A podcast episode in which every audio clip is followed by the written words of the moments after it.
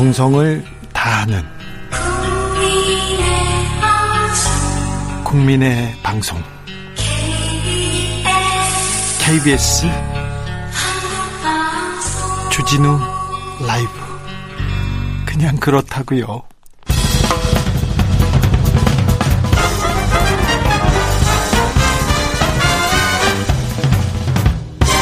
훅 인터뷰 모두를 위한 모두를 향한 모두의 궁금증 훅 인터뷰 부동산 투기와의 전쟁에서 이기기 위한 법안이 국회를 통과했습니다. 앞으로 땅 투기 일삼는 공직자들 투기 이익에 따라서 최대 무기징역 받을 수 있습니다. 무기징역 공직자 투기 방지법이 통과됐는데 이 법안의 의미에 대해서 짚어보겠습니다. 민주사회를 위한 변호사 모임 민생경제위원회 서성민 변호사 안녕하세요.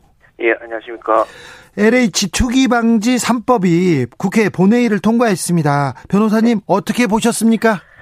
예, 좀 늦었지만 어, 이번 개정을 통해서 공직자들의 투기 행위를 상시적으로 어, 감시 견제하는 구조를 좀 확립하고 예. 앞으로 이제 철저한 처벌과 투기 환수 장치를 마련했다. 이제 시작이다라는 의미가 있을 것 같습니다. 그렇게 해야죠. 세부 내용 좀 알려주십시오.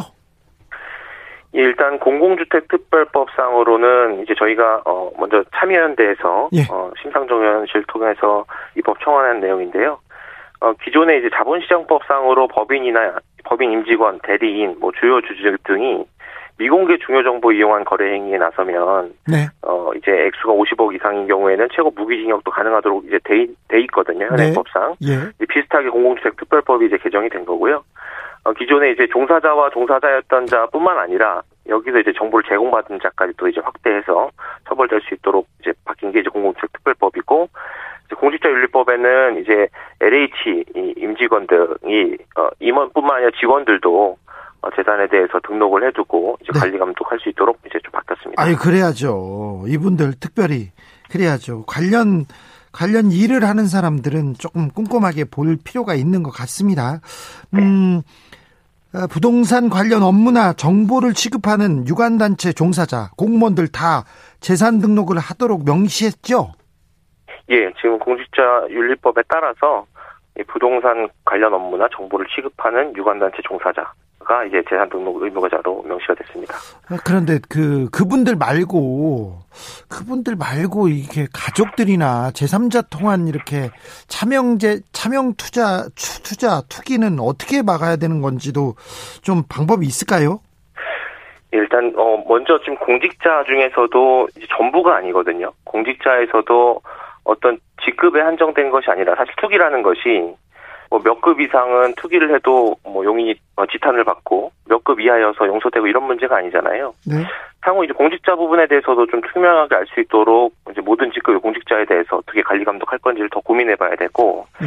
일단 투기라는 것이 뭐 말씀하셨듯이 차명으로 하는 것들이 더 많다고 보이기 때문에 이제 그 공직자의 가족들까지도 어, 좀 공개할 수 있도록 방안이 마련돼야 될 것 같습니다. 1928님께서 공직자 투기 방지법 세상에 이렇게 꼭 필요한 법이 21세기에 와서 만들어졌다는 게 저는 신기할 뿐일 저만 신기할까요? 이렇게 얘기합니다. 이전을 생각해 보니까 좀 깝깝해요, 진짜.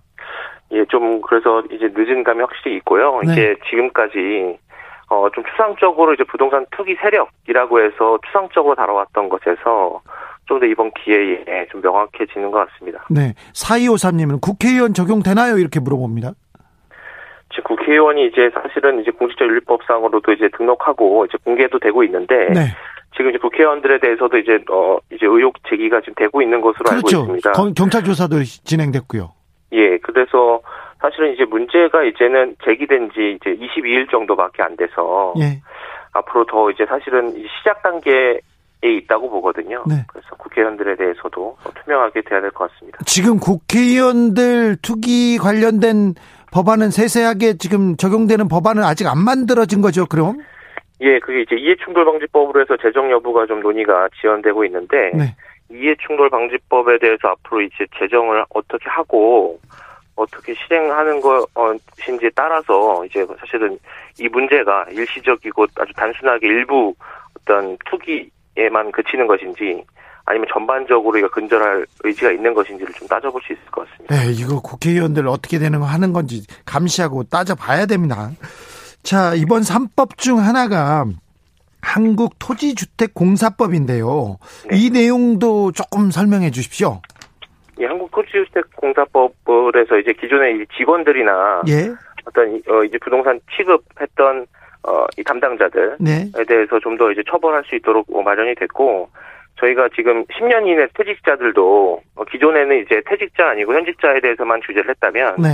이제 지금 전현직에 걸친 투기 문제가 불거진 만큼 10년 이내 퇴직자도 이제 포함을 해서 좀 의미 있게 개정이 됐습니다. 아, 그렇죠. 임직원 말고 퇴직자들이 같이 지금 같이 투기했지 않습니까? 그리고 퇴직자들은 회사를 세워가지고 거의 땅 짓고 헤엄치기 사업을 벌여왔던 것도 나왔지 않습니까? 퇴직자 관리도 좀 필요한 것 같습니다. 맞습니다. 음, 최근에 공직자 재산 내역이 공개됐는데요. 네. 어, 그런데 공무원들이나 국회의원들 강남에 집 있거나 집 있는 분들 있지 않습니까? 사실 네. 신고액보다 신고액보다 실제 가치는 훨씬 높아요. 맞습니다. 네, 그 저기 시장 후보로 나온 사람들도 20억에 신고했는데 40억짜리 집에 살고 있고 이런 사람도 있는데 이런 거는 좀 공직자 재산 신고 이 이거는 좀 현실화해야 되는 거 아닙니까? 맞습니다. 현재 대체로 이제 아파트의 경우에 70% 정도를 공시가격으로 산정하고 예. 그리고 또 1년 전 기준으로 산정하기 때문에 현실과 괴리가 있을 수밖에 없는 구조가 있습니다. 정부에서 2030년까지 공시가격 현실화, 현실화율이라고 해서 이제 90%를 올리는 방안을 추진하기로 했는데 타당하다고 보고 이게 진짜로 어떻게 할 것인지는 좀 지켜봐야 될 것 같습니다. 네. LH 5법 중에 이해충돌 방지법 그리고 부동산 거래법은 아직 여야 간 이견이 좀 큰 것 같습니다. 네. 이거는 어떻게 될 것으로 보십니까? 어, 사실, 이, 지금 아까 말씀드린 것처럼 지금, 어, LH 사태로 이제 명 칭되는 이 지금 이 사태가 이제 시작 단계에 있다고 보거든요. 어, 그래서, 일, 어, 전부는 아니지만 이 부동산 투기 근절을 위한 시작이라는 점에서 일단은 지금 현재로서 어, 어떤 3법 개정이 의미가 있고, 앞으로 정치권이 이해충돌방지법이나 부동산 거래법, 어, 이걸 어떻게 어, 해결하는지에 대해서 봐야 앞으로 이 문제를 일부의 문제시되고 끝나, 끝나는 문제인지 앞으로 공직자의 부패 행위와 부동산 투기를 근절하려는 의지를 갖고 있는 것인지를 좀 지켜볼 수가 있을 것 같습니다. LH 사태 이후에 국회에서 국정조사하자, 전수조사하자, 특별검사하자 계속 얘기하고 있습니다. 네. 그런데 네. 지금 잘 돼가고 있습니까? 계속해서 논의가 이제 뭐 서로 간에 이제 특검을 기간을 어떻게 할 것인지 뭐 그 조사 대상을 어떻게 할 것인지에 대해서 이견을 좁히지 못하는 것으로 알고 있습니다. 이, 이견을 좁히지 못하고 있어요? 그럼 특검 또 안 하는 거 아닙니까? 국정조사도 안 하고? 사실 이제 특검 논의가 뭐 네. 이제 어, 특검 논의가 계속 있고 어떻게 뭐 어쨌든 이제 방향이 적용해지긴 할 것 같은데 사실 중요한 것은 특검 논의가 된다고 해서 그 특검으로 논의가 집중되는 것이 아니라 네. 그와 별개로 현행법상 경찰이 수사권을 가지고 수사하고 있잖아요. 적극적으로 이 수사를 할 수 있도록 계속 관심을 갖고 있어야 되고 예. 이제 어, 수사 경찰이 수사를 하고 검찰이 지원을 할 수 있는 만큼 이 특검 여부와는 무관하게 이제 특수본이라든가 경찰이 적극적으로 수사를 해줘야 된다고 보입니다. 네. 4253님이 180석 뭐 하나 이런 걸 바꿔줘야지 이게 국민의 민심일 텐데요. 선거 때 표만 얘기하지 말고 이런 부분 잘 처리해야 될 텐데 생각도 해봅니다. 국회의원의 부동산 투기 의혹 계속해서 논란이 되고 있습니다. 변호사님, 네. 이 부동산 국회의원들의 투자, 이 투기, 부동산 투기 현황 어떻게 지켜보고 계신지요? 예, 저, 어, 저나 어떤 민변 참여연대가 지금 파악하고 있는 국회의원의 투기 현황이 따로 있지는 않, 않은데. 아, 그 부분은 안 쳐다보셨습니까? 예, 저희가, 어, 시민단체로서 일단 문자제기를 한 이후로. 네. 각 지역의 시민들께서 직접 조사를 하기도 하고 예. 어떤 그동안에 알고 계시던 제보 사항을 언론사나 수사기관에 제보를 해주시면서 더 많은 의혹들이 어, 드러나고 그 중에서 국회의원들도 있는 것인데요. 일단 국회의원들 상당수가 농지를 소유하고 있는 것은 명확하게 이제 드러났습니다. 예. 근데 국회의원들이 그러면 이제 해당 농지 취득 과정에서 아무런 위법 사항이 없었는지를 좀 밝혀줘야 되거든요. 네. 예컨대 지금 LH 임직원들 같은 경우에는 지자체에 어떤 어, 농업교환 계획서를 제출했는지가 바로 의원실 통해서 확보가 됐거든요. 예. 그렇다면 이 의원들이 갖고 있는 농지에 대해서는 그럼 어떻게 어, 어떤 농업교환 계획서를 제출해서 취득한 것이냐부터 해서 이 위법사항이 없었는지를 좀 투명하게 국민들 앞에 보여야 될 것 같습니다. 이번 사태를 계기로 농지법 개선에 대한 목소리 높아지고 있습니다. 이번 이번이야말로 농지법은 조금 바로 잡아야 될 것 같아요. 예, 일단은 농지법이 사실 현행법으로 이제 정해져 있는 것만 잘 지켜졌어도 상당 부분 미연에 방지할 수 있는 부분이 있는데요. 네. 현행 농지법상으로도 이제 농지를 취득하려면 어, 그, 신청을 하고, 그, 신청에 대해서는 공무원이 좀 여러 가지 확인하도록 돼 있습니다. 네. 그 중에서, 이제 뭐, 신청자의 연령이라든가, 거주지라든가, 어떤 시설 확보 상황이라든가, 이런 것들을 좀 확인하게 돼 있거든요. 직업도 그렇고요. 네. 이런 것들이 확인이 잘 안 되면서 사실 쉽게 농지를 취득할 수 있는 구조가 돼버렸습니다. 아, 이번엔 좀 개선해야 될 텐데.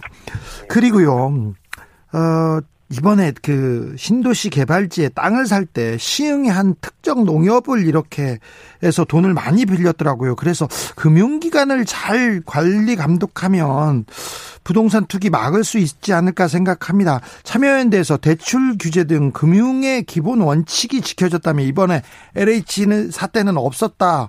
이렇게 어, 리포트에서도 분석했던데 예. 좀그 금융 금융을 좀 잘 들여다보면 막 막을 수 있지 않을까요?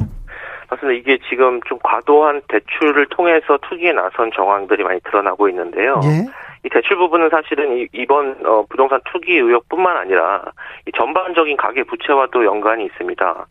이 정부가 이미 2017년도 가계 부채 대책을 발표할 때에 이 DSR 어, 총부채 원리금 상환 비율이라는 건데 DSR이요.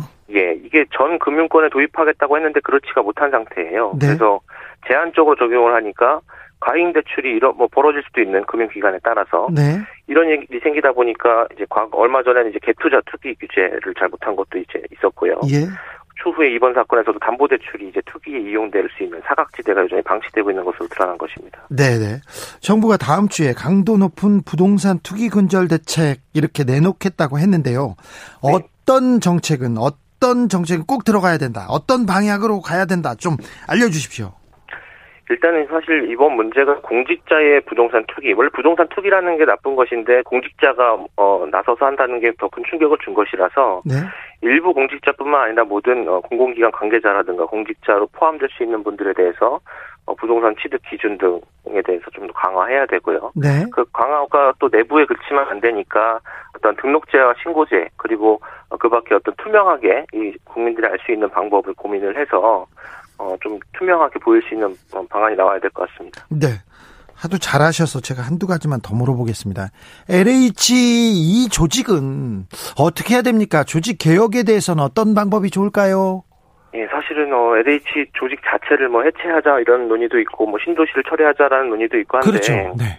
이번 사태가 어 사실은 이게 좀 어 이번 어 구조 어, 구조적으로 문제가 도대체 어디까지 퍼져 있느냐를 아직 파악 완전히 파악하지도 못한 단계라고 보거든요. 네.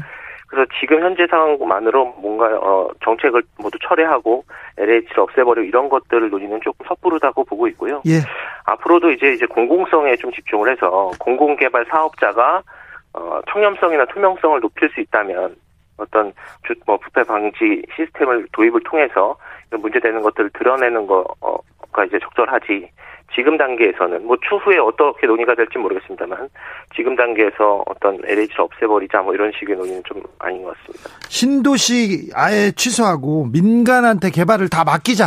공적 개발 말고 민간한테 다 맡기자. 이렇게 떠드는 언론사들도 있습니다.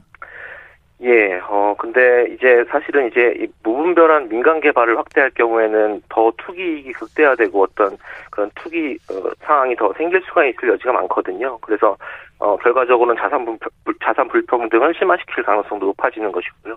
그래서 그런 논의는 좀 동의하기는 어렵습니다. 네. 8319님께서 엄발에 오줌 누기식 처방 안 됩니다.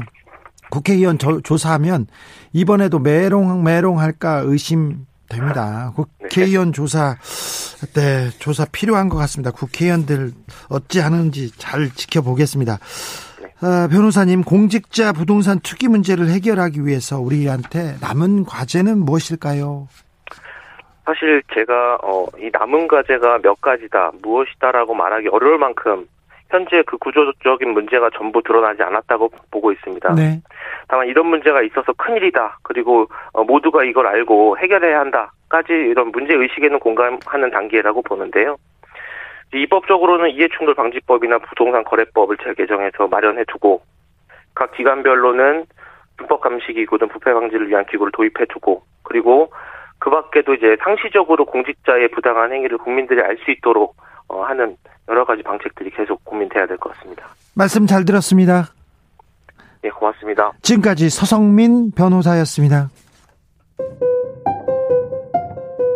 정치 피로, 사건 사고로 인한 피로, 고달픈 일상에서 오는 피로. 오늘 시사하셨습니까?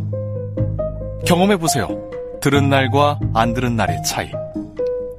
여러분의 피로를 날려줄 저녁 한 끼 시사. 추진우 라이브.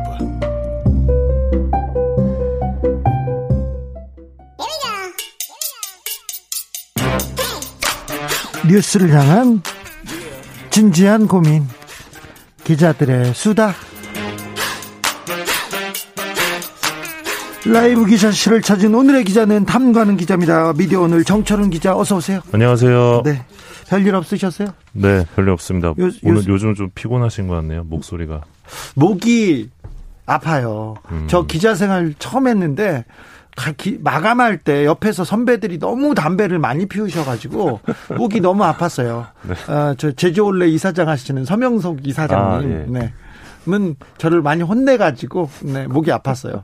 그리고 특별히 김어준 총수가 하, 골방에서 담배를 하루에 두 갑 이상 피우니까 아이고. 세 갑도 피우고 그래가지고 김어준 이 담배 피워가지고 목은 제가 망가졌습니다. 간접 흡연. 네, 피해. 네. 김어준 씨 친구분이 와가지고 또 거기서 두개 아파가지고 제가 목이 아팠어요. 네.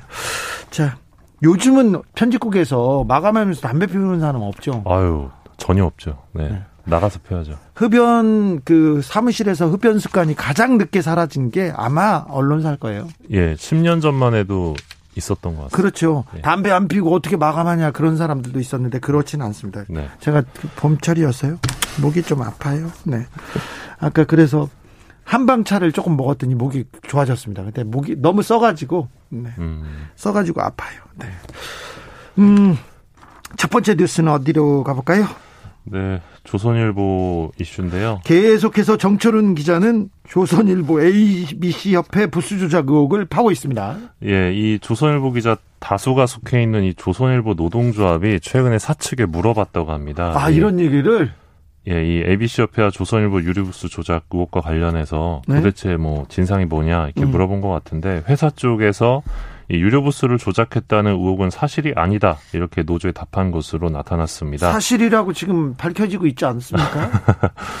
예, 지금 뭐 국수본으로도 가고 검찰로도 간 상황이, 상황인데 이 네. 사건이 어, 조선일보 노조가 낸 최근 노보를 보면 이 회사 관계자 입장이 나오는데 어, 회사 측은 ABC 협회에서 정한 기준에 따라 자료를 성실히 제출해 왔다 이러면서 관련 의혹을 모두 부인했습니다. 네.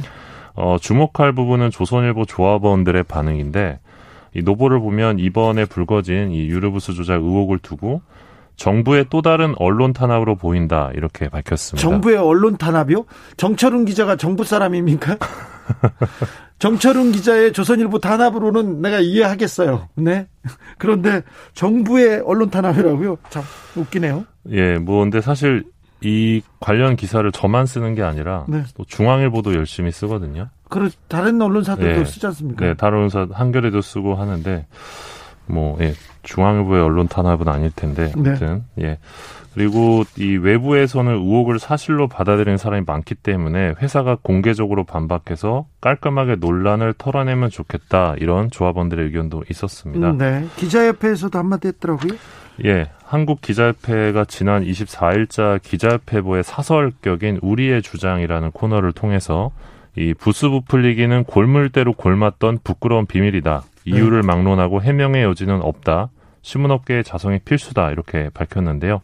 앞서 서- 그 전해드린 조선일보 노부와는 약간 분위기가 다릅니다. 다 알고 있었죠. 언론인들은 모르는 사람이 없었죠. 네, 앞서 이 문, 문화체육관광부의 이 ABC협회 사무검사 발표에 따르면 조선일보의 성실률은 55.47% 수준으로 나타났는데 협회 ABC협회가 내놓았던 성실률은 98.09%로 거의 40% 이상 차이가 났습니다. 이 성실률이란 거는 이 조선일보 본사에서 보고 부수를 이제 발표합니다. 우리 부수가 이 정도다. 그러면 ABC협회에서 현장 실사를 확인해서 이제 부, 그 보고 부수의 격차를 따지는데 그게 성실률인데요. 이게 40% 이상 차이가 났던 거죠. 어, 그래서 국회의원 29명이 지난주에 이 경찰청 국가수사본부의 조선일보와 ABC협회를 어, 국가보조금법 위반, 형법상 사기죄 등의 혐의로 고발한 상태입니다. 명확하게 명백하게 밝혀줘야 됩니다. 국민들의 세금이 세금이 들어간 문제입니다. 네. 김선명님께서 조선일보 유료부스 문제는 그 중요성에 비해서 참 논란이 안 되네요. 그런 그런 지적하셨습니다. 자, 그런 것 같습니다. 다음은 어떤 이야기로 가볼까요? 예, 이번엔 중앙일보 이야기인데요. 조선에서 어, 중앙으로 갑니다. 네, 중앙일보 기자들이 지난 설날에 편집인 빅모상 의전 근무를 했다는 그런 이야기를 저희가 확인을 하게 됐습니다. 중앙일보 기자들이 홍석현 회장이 검찰에 출두할 때 힘내세요 회장님 했던 거 도열하고 그때가 생각나네요. 그게 한 20년 전쯤으로 기억이 나는데 아, 너무 부끄러웠어요 그때. 지난 설인 2월 10일 중앙일보 편집인이 장모상을 당하자 네. 이 편집국장 공지가 이 간부급 기자를 통해 편기자들에게 전달됐다고 합니다. 예. 이 공지 내용을 보면 편집인 장모님이 돌아가셨다. 빈소에 오는 조문객을 맞이해야 한다. 조문객을 맞이할 조를 짜달라. 어, 그게 이 내용인데요. 네. 어, 편집인 장모상이 설 연휴 기간이었고, 어, 당시는 이 따로 사는 직계 가족 5인도 모이지 말라는 이 정부의 방역 지침이 있던 시기입니다. 네. 그래서 당시 상황을 두고 한 중앙일보 기자가 미디어 오늘에 이런 이야기를 전해줬는데, 네. 어, 상사의 빈소를 당연히 지킬 수 있, 다 이런 일이 언론사에서는요 그냥 있는 일이에요 지금 음. 항상 그랬어요. 예, 상사의 빈소를 지킬 수 있다. 다만 공지가 되면 반강제로 느껴져서 오히려 거부감이 들 것이다. 이런 의견을 전하면서 어, 지난 설에 이 따로 사는 5인 이상 직계가족도 모이면 안 된다는 기사를 보도해놓고 정부의 방역 지침을 위반하고 조문객을 맞이할 조를 짜라는 공지를 보고 당황스러웠다. 이런 어, 의견을 밝히기도 했습니다. 그렇죠. 코로나 시대니까 이건 지적받을 만한 일이죠. 네. 지금 이건 조금 그동안 관행이었다고 해도 코로나 시대지 않습니까? 기사를 그렇게 쓰면서 왜 앞과 뒤가 다른 얘기를 하는지. 원래 기자들 사이에 아무튼 이런 문화 있었어요. 예전에는 뭐 상가집 취재도 되게 활발했다고 들었습니다. 네. 네. 저는 그게 싫더라고요. 아니, 유족한테 가서 어떠십니까? 물어보라는 거야. 어떻게는 뭘 어떻게 가슴이 찢어지지. 그런 얘기를 꼭 들으라고 선배들이 얘기했는데, 특별히 보수 언론에서 이렇게 누구, 이 고위직들 누구 돌아가시면, 어, 막내 기자들이 가서 심부름하고, 그 조문객 맡고 그런 경우 있었어요. 그리고 정치, 사회, 문화, 거물들 이렇게 모셔오고 의전하는 거, 그게 관례이기도 했습니다. 음, 이게 어떻게 보면 언론사에 되게 어떤 위계 질서가 강하다 보니까 네. 이런 문화들이 계속 이어져 온 것 같은데 그래서 상가집에 동원된 기자들이 이 조문객을 맞이하고 신발장과 조화 정리 등을 했다고 합니다. 이번에도요? 어, 네. 그리고 말씀하신 것처럼 이 상가집 동원 문화는 특정 언론사만의 문화가 아닌데요. 어, 이번 건을 두고 이제 강제성이 있고 심지어 거기 가서 일을 하고 있기 때문에 근로수당을 지급해야 되는 사안 아니냐 이런 지적이 있고요. 또 근로계약 외의 업무를 강제한 것으로 직장 내 괴롭힘 금지법을 위반한 사안 아니냐 이런 지적도 있습니다. 어, 무엇보다 이제 기자들이 이제 다른 기업이나 뭐 정치 전화해요. 정치인들 예. 전화해. 우리 발행인, 우리 편집인 뭐 당했어요. 이렇게 하고 전화합니다. 그렇죠? 네, 아무튼 좀 어, 사라져야 될 문화가 아닌가 개인적으로 생각하고 네. 있습니다. 이거 좀 심도 있게 좀 다, 이번에 좀 한번 생각해 볼 때가 된 것 같아요. 아니, 기자가, 출입 기자가 우리 간부 또 상당했어요. 그러면은 봉투 가지고 가야 되는데 봉투를 얼마나 가지고 가야 되는 건지, 아우, 이것도 큰 일이고요. 그래서 이때가 설 연휴 기간이었는데 부모님을 만나러 가지 못해 놓고 정작 이 장례식장에 갔을 기자들이 있을 것 같아서 좀 네. 안타깝기도 하더라고요. 그렇죠. 갔겠죠. 안 가면 혼나는데요. 중앙일보 최훈 편집인 얘기였습니다. 네. 네. 다음 뉴스로 갈까요? 네, 이번에는 동아일보 이야기인데요. 조중동 순서대로 준비해왔구만. 이 아, 우연히 미디어, 우연히도 미디어 네, 기자가 예. 우연히도 그래 그렇게 되는데요.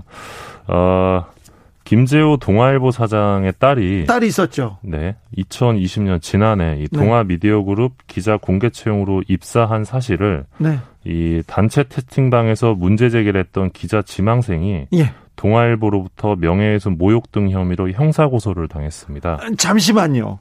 언론 지망생이잖아요. 네. 언론 지망생이 그때 DNA 형 뭐 채용 네. 얘기하고 네네. 그런 거에 대해서 네. 나중에 뭐 알고 봤더니 자기 딸 뽑았어. 이게 당연히 지적할 수 있는 부분 아닌가요? 그러니까 심지어 이 사람이 작년 9월부터 10월 말까지 8주 동안 이 동아 미디어 그룹이 진행한 이 채용 연계 DNA형 인턴 전형에 합격해서 8주간 인턴 기자로 일했던 사람입니다. 그런데 합격증이 아니라 고소장을 받았어요? 그렇죠. 허허.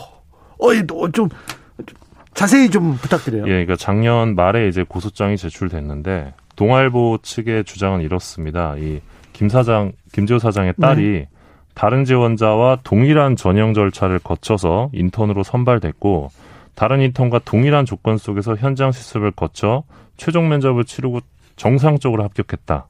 그러면서 아빠 찬스는 없었다 이렇게 밝혔고요. 예. 또한 김재호 사장은 딸의 최종 면접에 참여하지 않았다 이렇게 밝혔습니다. 예.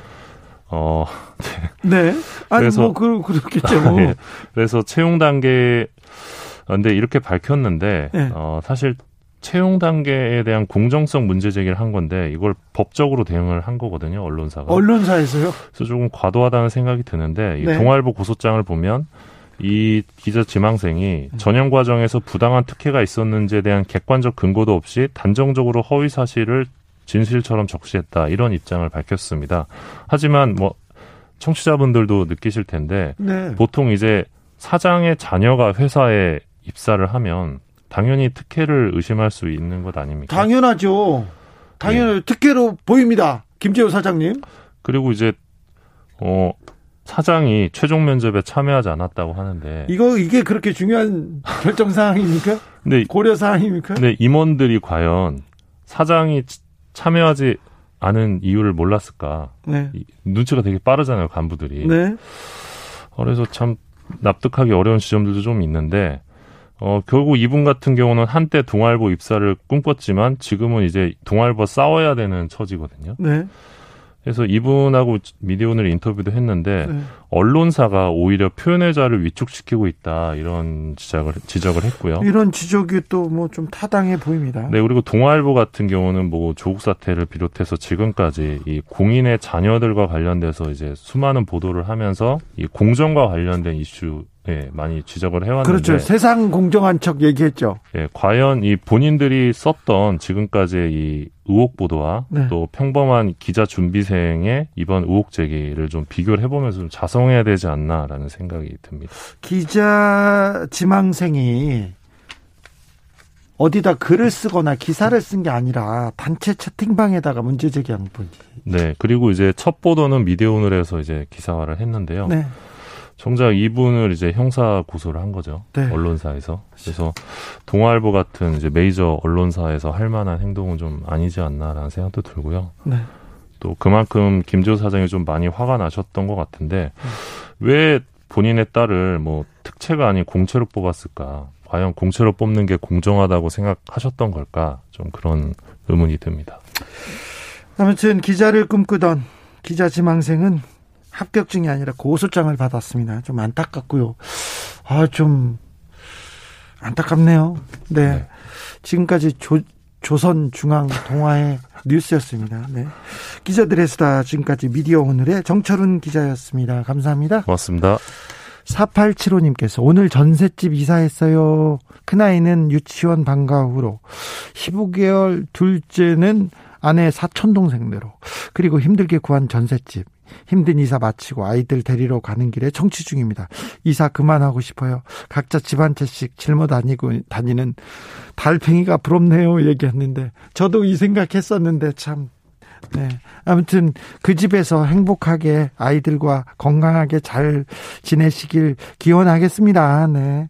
아, 네. 잘하셨어요. 고생하셨습니다. 조원영님께서는 강변, 강북대로, 강변북로, 저 강북대로입니다. 구리 방향으로, 강변대로 북방향입니다. 구리 방향으로, 방향, 반포에서 올림픽대교를 지나는데 1시간 넘게 걸려요. 그러니까 교통정보 좀 알려주세요. 답답한 정치 얘기는 좀 그만하시고요. 얘기합니다. 알겠습니다. 금요일 저녁 교통 상황 물어보겠습니다. 공인혜 씨.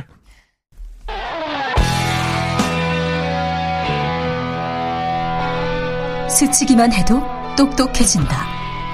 드라이브 스루 시사 주진우 라이브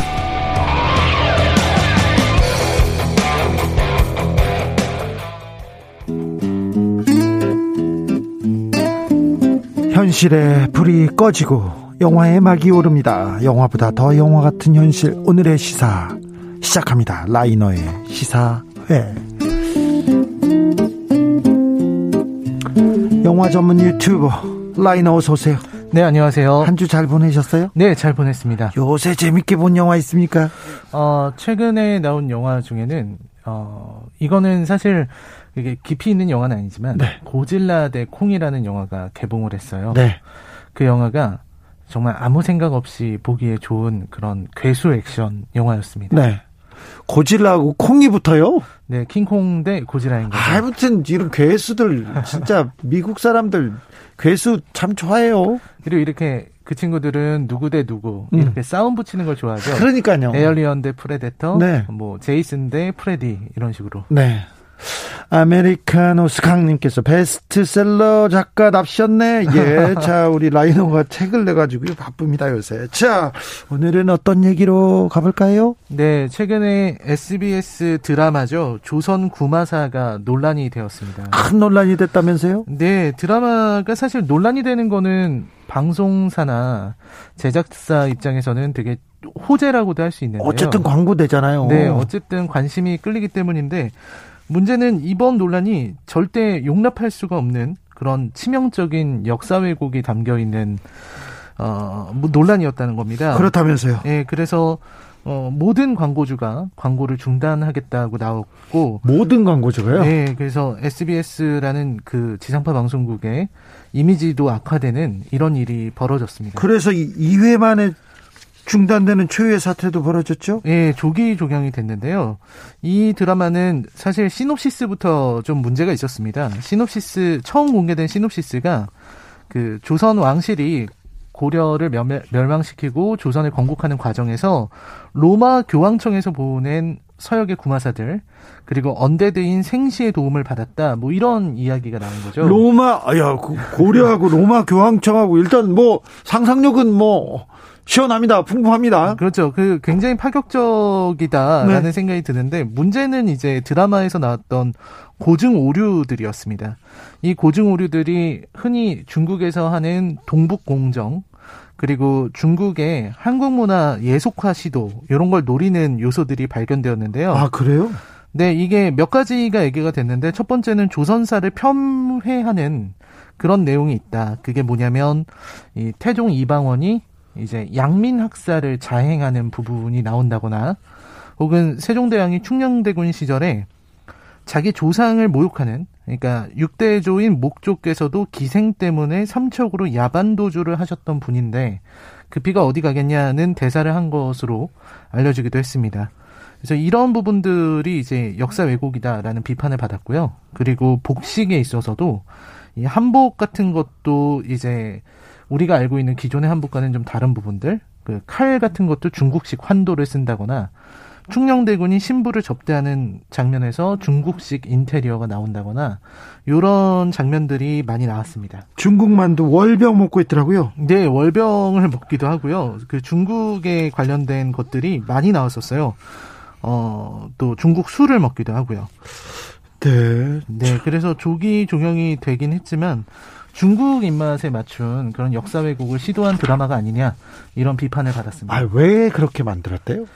아, 중국 저기 시청자를 겨냥해서 만든 건가요? 그 실제로 지금 이게 해외로는 스트리밍이 되느냐 마느냐 국내에서는 이제 안 하기로 했잖아요. 근데 해외 스트리밍은 계속 된다 이런 이야기도 나오고 있어서 논란이 되고 있는 것으로 알려져 있습니다. 중국 시장을 뭐 고, 고려하고 만든 거는 맞, 맞는 것 같네요. 그렇죠. 네, 아마도 네. 그런 것으로 보입니다. 예. 그래서 오늘 사실 이 역사 왜곡 논란을 보면서 역사 왜곡 하면은 떠오르는 영화가 한 편 있거든요. 네. 이게 뭐 중국의 동북공정 이런 거랑은 관계가 없지만 다른 의미에서 역사 왜곡을 했다 이런 비판을 받았던 작품입니다. 바로 나란말싸미라는 영화입니다. 나란 말씀이 세종대왕이 한글 창제하면서 네네. 그 과정을 만든 그 과정을 가지고 그, 그 그린 영화죠. 네 맞습니다. 이게 어, 원래 사도를 각본을 썼던 그 조철현 감독의 작품인데요. 아, 예. 사도는 재밌게 봤습니다. 네, 사도는 이제 워낙 이준익 감독의 아주 훌륭한 작품이죠. 네. 근데 요 작품인데 나란 말싸미도 기대를 받았었어요. 네네. 왜냐하면 국민 배우인 송강호 배우가 이제 세종 역할을 맡았고요. 예. 그 다음에 이제 박해일 씨도 나오고 박해일 씨가 이제 신미 대사 역할을 했고 고 전미선 배우가 이제 소헌 왕후 예. 역할을 맡아서 이 연기력은 정말 훌륭하겠다 네. 이런 웰메이드겠다 이런 평가를 받았었습니다. 네. 근데 막상 이 뚜껑을 열어보니까 역사 왜곡이 심각하다라는 비판을 받았는데요. 그랬어요. 네, 이 핵심이 뭐냐면요. 한글을 창제한 주역이 누구냐는 거였습니다. 네. 한글을 창제한 주역을 우리는 세종대왕으로 알고 있죠. 네. 근데 이제 영화에서는 신미대사라는 그 불교의 승려가 내려와서 이제 한글을 창제한 주역이다. 예. 이런 식으로 이제 영화를 만든 거죠. 허허, 참. 다 건드려도 이게 역사는 다 건드려도 또 세종대왕은 건드리면 좀 이거 아무리 연기자라는 송강호라도 어떻게 살려냅니까? 그렇습니다. 그래서 게다가 이게 신미라는 사람이 창제했다는 이야기가 그 역사 정사라든지 이런 데는 어디에 없거든요. 어디에 나온 거 아닙니까? 그 상상력을 그 자극할 만한 그런 역사책이 한두 줄이라도 나오는 거 아닙니까? 그래서 저도 한번 찾아봤는데요. 그 짧은 지식이지만 찾아봤으나 없었고요. 예. 정사나 야사에도 없었고 나와 있는 책이 하나 있긴 있는데 그거는 위서로 알려진 책에 네. 나와 있는 게 하나 있을 뿐이었습니다. 영화의 내용으로 가볼까요? 네, 영화의 내용은요. 일단 굉장히 늙고 지친 세종대왕이 등장합니다. 세종대왕이 네, 사실 조선 역사 최고의 성군 으로 뽑히는 임금님인데 그 임금님의 말년을 보여주는 거죠. 네. 실제로 이 한글 창제도 말년에 이루어졌기 때문에 아주 늙고 지친 그동안 왕으로서 지내면서 많이 지쳐 있는 모습이 나오는데요. 사실 되게 저는 감동적일 거라고 생각했어요. 네. 이렇게 병드신 분이 힘든 분이 백성들을 위해서 한글을 창제하는 모습이 얼마나 감동적일까 네. 이 생각을 했었는데 이제 신미 대사가 등장하게 됩니다. 네. 신미 대사가 처음에 등장했던 거는 이제 불교에 대한 처우 이런 부분에 대해서 얘기하려고 나왔었는데 핵심은 이 신미 대사가 그 산스크리스트어라고 하나요? 이 네. 버머라고 하죠. 예. 이 버머의 전문가라는 겁니다. 네. 버머에 능통하고 이래서 한글 창제에 도움을 받게 되었다라는 이야기로 나아가요. 네. 그러면서 이제 신미 얘기가 나오는데 문제는 여기서 신미 대사가 뭐 당대의 불교 대사들이 어땠는지는 모르겠지만 세종대왕 앞에서 이제 말을 되게 함부로 하십니다. 네. 임금 앞에서 이제 왕 노릇이나 감히요? 잘해라 어. 이렇게 얘기를 해- 하는 거죠. 감히 임금 네. 앞에서 그리고 생각해 보면은 조선 역사상 세종대왕보다 왕 노릇을 잘한 사람이 과연 있을까 하는 생각이 드는데 그런 대사를 하는 장면들이 많이 나왔죠. 세종대왕도 현, 현실에 있었으면 한국 언론한테 엄청 당했을 거라고 얘기하지 않습니까? 아, 네. 네. 그런데 아 무튼 그럴, 그럴 수도 있겠네요. 네. 아, 그래서 굉장히 오만방자한 이런 모습을 보이는데요. 네. 이제 핵심은 신미가 글자를 완성하려고 버머를 참고하고 버머에 있는 소리를 알려주고 하는 부분들이 허허. 역사 왜곡이라는 평가를 많이 그렇죠. 받았어요. 네. 한글보다 더 과학적이고 더 아름다운 문자가 아우 당대 언어학자들도 다 인정하는데 아 참 그렇습니다. 한글을 네. 한글은 말씀하신 것처럼 너무나도 과학적인 언어고 네. 또 이제 그 창제 원리가 정확하게 알려져 있는 네. 그런 전 세계 유일한 그렇죠. 언어라고 할 수 있죠. 예. 뭐 어떤 이유로 창제를 했고 창제의 목적과 원리 이런 게 다 나와 있는데 근데 그거를 이제 버머가 원인이었다라고 하는 부분들은 네, 이거는 받아들이기 좀 쉽지 않습니다. 네, 쉽지 않고요. 그리고 또 어떤 게 있었냐면 이제 신미대사가 그 석가래의 모습을 보고서 네. 그 글자의 모양을 만드는 부분이 있어요. 예. 이거는 사실 예전에 일본인들이 우리한테 식민사관을 얘기해 주면서 그 우리가 문지방의 모습을 보고서 예, 기억리언 했다고. 네, 그렇게. 사실은 되게 우리나라를 폄훼하기 위해서 네. 한글을 되게 폄훼하기 위해서 만든 그들의 식민사관인데 예. 그거랑 비슷한 논리의 이야기를 영화에서 하고 있었습니다. 네. 그래서 이런 부분들이 사실은 받아들이기가 참 어려웠던 거죠. 네. 네, 그렇죠. 맞습니다. 쉽지 그래서- 않죠. 네.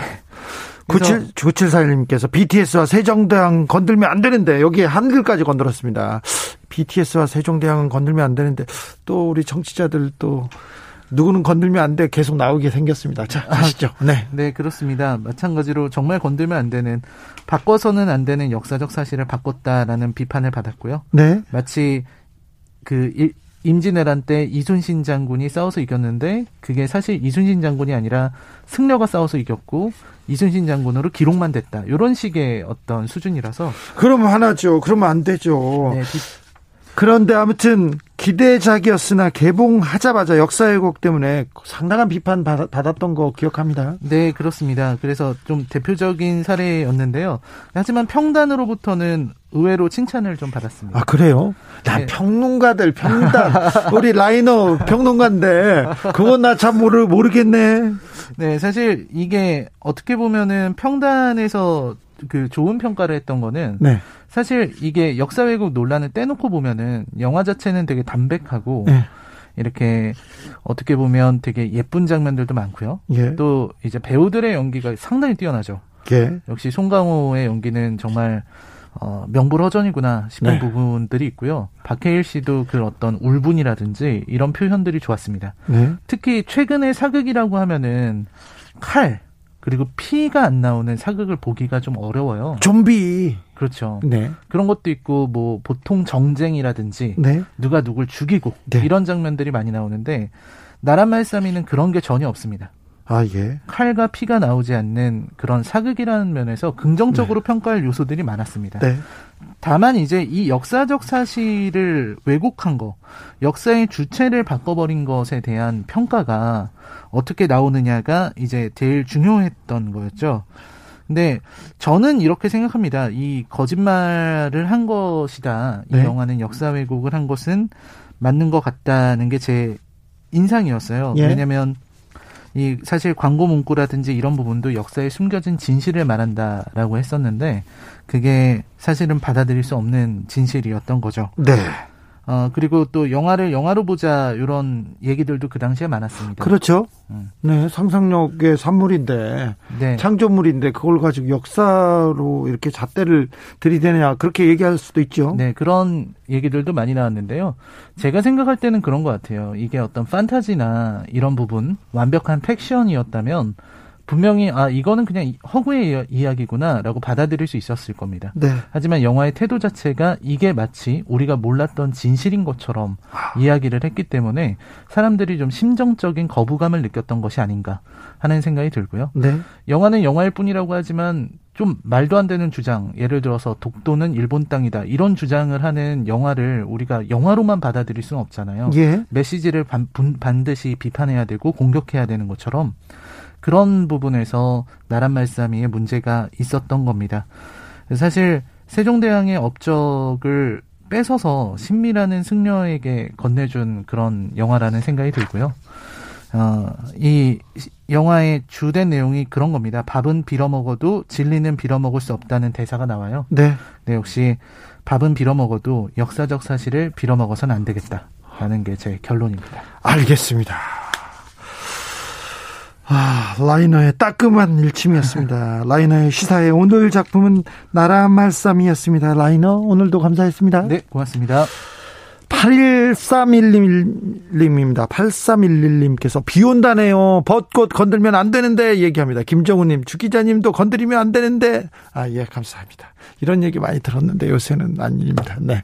0324님께서 조선 건국의 가톨릭, 어우, 역사학도들이 지적했습니다. 이거 중국의 가톨릭 신부가 간 게 조선 건국 200년 후인데 조선의 가톨릭이 전해진 건 17세기예요. 아예 시대 설정도 틀렸습니다.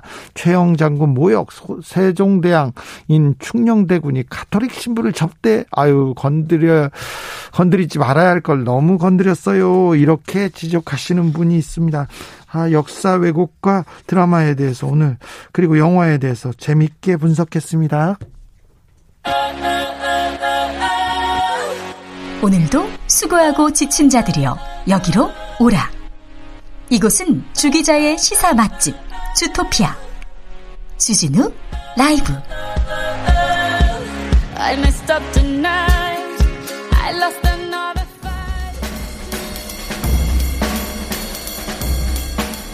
느낌 가는 대로 그냥 고른 뉴스 여의도 주필 지구온난화로 봄 여름 길어졌다. 경향신문 기사입니다. 최근 30년간 한반도 평균 기온이 10년마다 0.3도씩 올랐습니다. 지구온난화 영향인데요.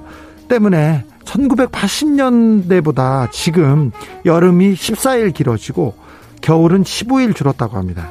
봄과 봄도 예년에 비해서 4일 길어졌다고 합니다. 어, 환경부에 의하면 한반도 기온이 1도 상승할 때마다 봄 꽃가루 환자는 14% 증가하고요. 폭염으로 인한 사망 위험은 8% 증가한다고 합니다. 모기 성체 개체수도 27% 는다고 합니다. 그래서 감염병 발생률 매우 증가한다고 합니다. 지구 온난화 때문에요.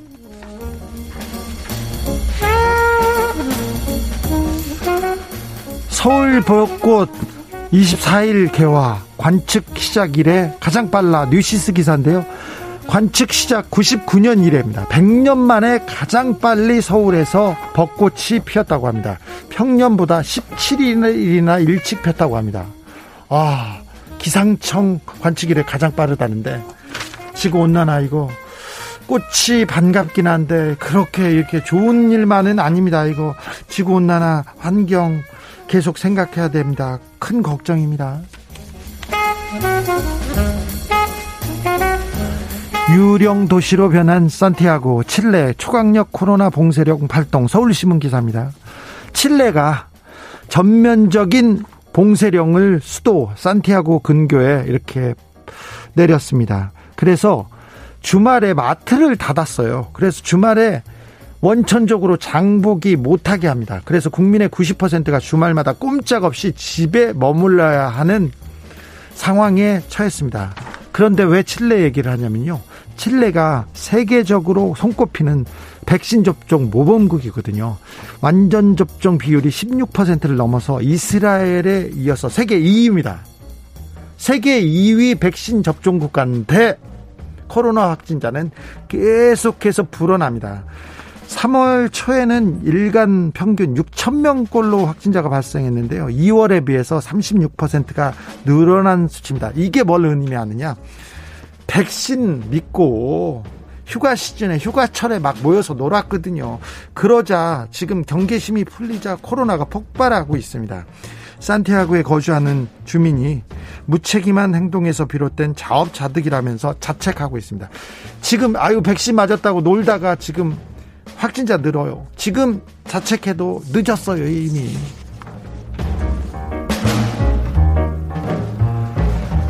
미국 산부인과 의사 성폭력 합의금 1조 원, 28년간 수백 명 성폭행. 헤럴드 경제 기사입니다. 아, 미국의 USC 서던 캘리포니아 대가에서 30년 넘게 근무한 산부인과 의사가 있어요. 그런데 성폭행 혐의를 받고 있는데 합의금으로 약 1조 2천억 원을 지급하기로 했다고 합니다. 이 산부인과 의사 조지 틴들 박사가 성폭력을 당했다면서 고소한 여성 700명한테 지급하기로 한 액수인데요. 이 액수는 더 늘어날 거예요. 캘리포니아에서 법 개정해가지고 성폭력 혐의 공소시효를 연장했기 때문에 더 늘어난다고 합니다. 그 전에 미시간 주립대에서 체조팀 주치가 성폭력을 행했는데요. 300여 명한테 성폭력을 행했다고 합니다. 그래서 그때 합의금이 약 5,600억 원이었거든요. 그런데 이번엔 1조 2천억 원이 된 거예요. 어, 이, 2018년에 로스앤젤레스 타임스에서 이 팀들의 성폭력을 성폭력 스캔들을 보도하면서 사회가 굉장히 시끄러웠었는데요. 음, 한국이면 어땠을까? 한국이면 어땠을까? 이런 생각도 해봅니다. 아, 이런 댓글이 달렸습니다. 한국은 초범이고 피해자와 합의했으면 반성하면 집행유예 받고 그냥 의사하면 되겠네. 이렇게 생각합니다. 그랬을지도 모릅니다. 정말입니다. 이거 다시 한번 생각해 봐야 됩니다. 성폭행 혐의로 1조 2천억 원을 학교에서 지급하기로 했다고 합니다.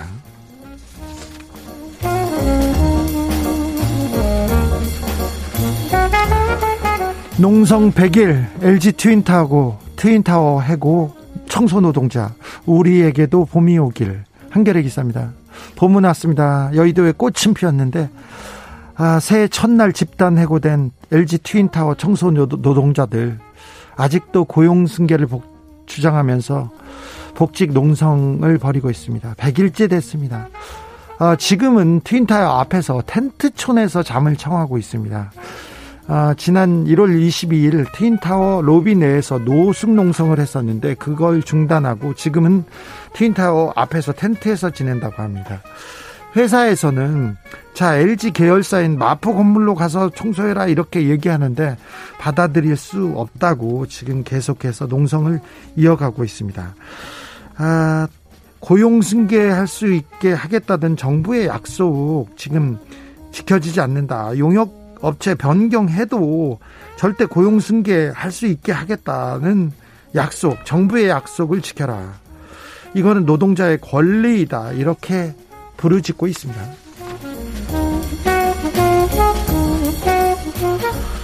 오늘 26일은 이토 히로부미 심장을 쏜 안중국 안중근 의사의 순국 111주기입니다. 인사이트 기사입니다.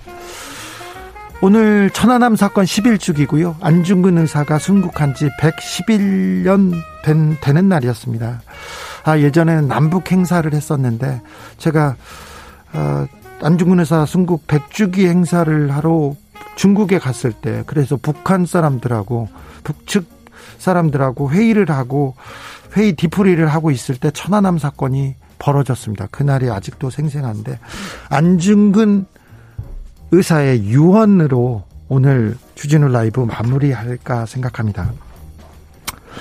내가 죽은 뒤에 나의 뼈를 하얼빈 공원 곁에 묻어 두었다가 우리 국권이 회복되거든 구국으로 반장해 다오. 나는 천국에 가서도 또 또한 마땅히 우리나라의 회복을 위해 힘쓸 것이다.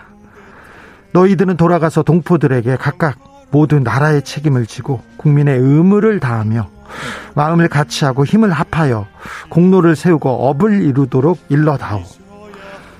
대한 독립의 소리가 천국에 들려오면 나는 마땅히 춤을 추며 만세를 부를 것이다. 네, 아직도 가슴을 울립니다. 안중근 의사 의거를 그린 뮤지컬 영웅에서 안중근 역을 맡은 정성화 씨가 부른 영웅 들으면서 저는 여기서 인사드리겠습니다. 내일 오후 5시 5분에 저는 돌아옵니다. 지금까지 주진우였습니다.